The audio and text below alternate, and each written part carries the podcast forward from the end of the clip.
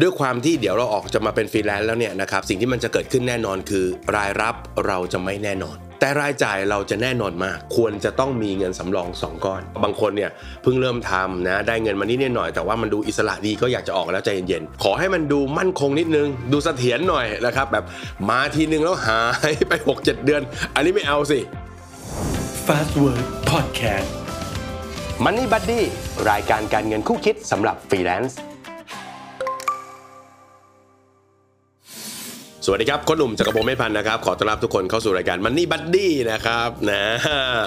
เป็นเพื่อนทางการเงินสำหรับฟรีแลนซ์ทุกท่านนะครับ ในตอนแรกวันนี้เราเจอกันเป็น EP แรกนะครับ EP นี้อยากจะคุยถึงคนที่ทำงานประจำด้วยนะ รายได้ก็เยอะใช่ไหมแล้วก็ ทำงานเสริมด้วยทำอาชีพอิสระด้วยนะครับไม่รู้ว่าจะบอกนายหรือไม่บอกนายเราไม่รู้นะครับแต่ว่าพอรายได้เริ่มเยอะเนี่ยหลายคนเริ่มคิดล้วแม่เราจะทำงาน9ก้าโมงเช้าถึง5้าโมงเย็นไปใหญ่นะอยากจะออกมาลุยเป็นฟรีแลนซ์เต็มตัวนะครับเพราะว่าเวลาเราทำงานเนี่ยรับงานมันโอ้ยเงิน แต่ละก้อนมันก็ใหญ่อะนะมันก็ทำให้คิดไปได้ว่า เอ้ย ออกมาเลยดีไหมใน EP นี้เนี่ยนะครับอยากจะคุยสำหรับคนที่กำลังชั่งใจว่าจะออกดีหรือไม่ออกดีนะครับอยากให้มีการวางางแผนไว้สักนิดหนึ่งเรื่องของการเงินนะว่าจะต้องดูเรื่องอะไรบ้างนะครับ ผมฝากไว้ 3 เรื่องอย่างนี้ครับ ถ้าเกิดว่าเราเริ่ม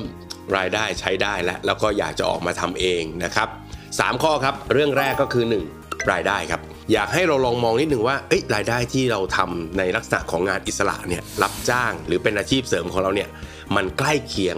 นะหรือมากกว่างานประจำแล้วหรือยังนะครับเพราะว่าบางคนเนี่ยเพิ่งเริ่มทำนะได้เงินมานิดหน่อยแต่ว่ามันดูอิสระดีก็อยากจะออกแล้วใจเย็นๆขอให้ระดับรายได้เนี่ยมันเริ่มใกล้เคียงหรือเริ่มเอาชนะได้นะครับสองก็คือ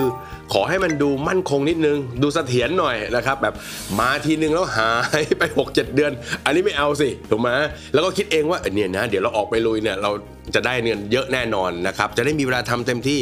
ส่วนใหญ่แล้วไม่ใช่นะครับเพราะฉะนั้นขอให้ กระแสรายได้เนี่ยมันมาต่อเนื่องนะมันมาเป็นประจำนะแล้วก็อีกอีกเรื่องหนึ่งที่อยากจะให้เตรียมไว้นิดนึงก็คือ อยากจะให้เตรียมเรื่องของลูกค้าในมือหน่อย บางคนเนี่ยอาจจะมีลูกค้าอยู่เจ้าเดียวนะจ้างเราอยู่เจ้าเดียว แต่อาจจะได้เงินเยอะหน่อย ก็เลยมั่นใจว่าเดี๋ยวออกไปก็แหมแค่เจ้าเดียวก็อิ่มแล้วอยู่สบายนะอันนี้ต้องระมัดระวัง ผมเองเคยเป็นคนทำงานโรงงานนะครับเป็นวิศวกรแล้วก็เป็นที่ปรึกษาด้วยในช่วงของวันหยุด ใช่ไหมแล้วก็ช่วงแรกก็มีคนมาติดต่อเหมือนกันบอกว่าเนี่ย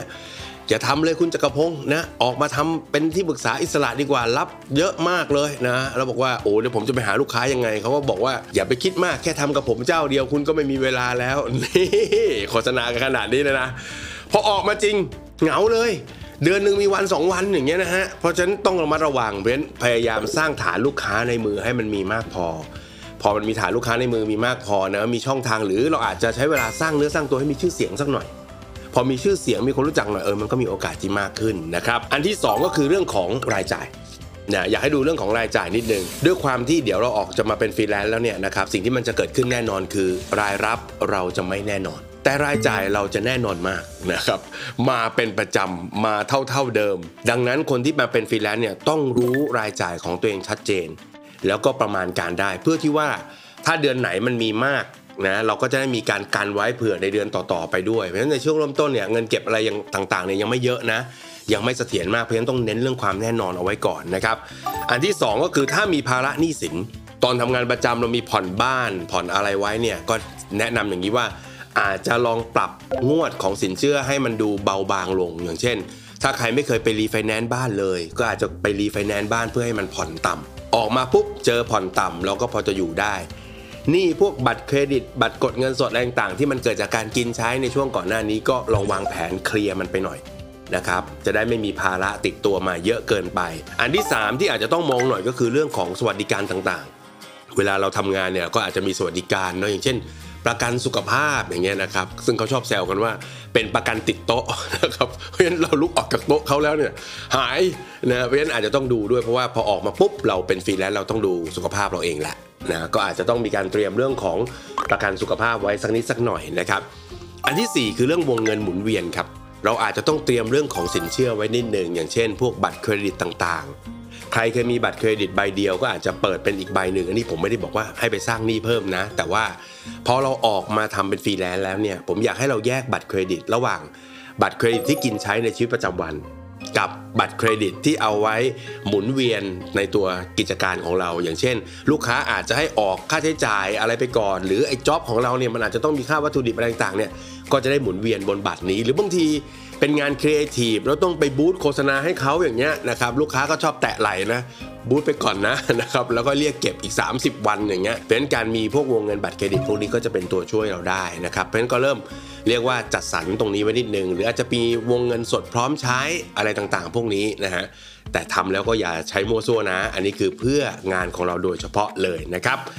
ส่วนที่ 3 ครับ นอกจากรายได้รายจ่าย อีกส่วนหนึ่งก็คือเงินออม นะถ้าใครศึกษาเรื่องการเงินนะแล้วก็ตามผมสักหน่อยนึงอาจจะเคยได้ยินว่า คนเราจะต้องมีเงินสำรองเอาไว้ใช้จ่ายอย่างน้อย 6 เดือนอะไรเงี้ยนะฮะสูตรง่าย ๆ ก็คือเอาค่าใช้จ่ายรวมต่อเดือนของเรา คูณ 6 เข้าไปใช่ไหมเราก็จะได้แล้วว่า เราจะต้องมีเงินเก็บไว้สำรองเท่าไหร่ไอ้เงินสำรองตัวเนี้ยโดยหลักของมันก็คือเผื่อไว้กรณีในวันที่เราไม่มีรายได้เข้ามา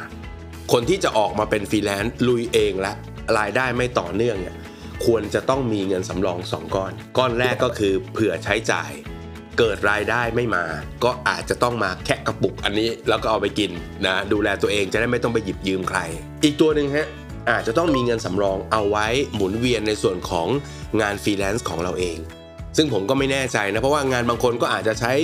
เอ่อเรียกว่าเป็นครีเอทีฟเลยใช้ทุนชีวิตของเราเลยอย่างเงี้ยรับจ้างแปลอย่างเงี้ย อันนี้มันใช้ทุนชีวิตเราก็คือเราเรียนรู้เรามีความสามารถทางด้านภาษาเราก็แปลของเราได้เลย แต่งานบางงานอาจจะต้องมีการซื้อวัตถุดิบนะซื้อวัสดุอะไรต่างๆ พวกเนี้ยการมีเงินสำรองตรงนี้ก็น่าจะเป็นเรื่องที่ดีนะครับแล้วไอ้การมีเงินสำรองตรงนี้เนี่ยแต่ละคนก็ไม่เหมือนกันด้วยนะ เราต้องไปดูว่า งานของเราเนี่ยมันมีโอกาสไหมที่จะเรียกว่าเรียกเก็บเงินได้ช้า หรืออาจจะต้องให้เครดิตกับลูกค้า เพราะฉะนั้นวงเงินสำรองก็ควรจะมีประมาณนั้นยกตัวอย่างเช่น ถ้าเดือนเดือนหนึ่งงานมาแน่นๆเนี่ยเราต้องใช้เงินหมุนเวียนประมาณสักหมื่นหนึ่งสมมติสมมตินะฮะแล้วก็ลูกค้าเนี่ยเวลาจ้างงานเราเนี่ยกว่าจะได้สตางค์จริงก็อีก 30 วันนะฮะต้องไปออกนะวางบินอะไรต่างๆ เพราะฉะนั้นเราก็ควรจะมีเงินสำรองไว้ให้มัน cover ตัวเครดิตตัวนี้นะครับเพราะฉะนั้นอาจจะมีเงินสำรองสัก 2 เดือน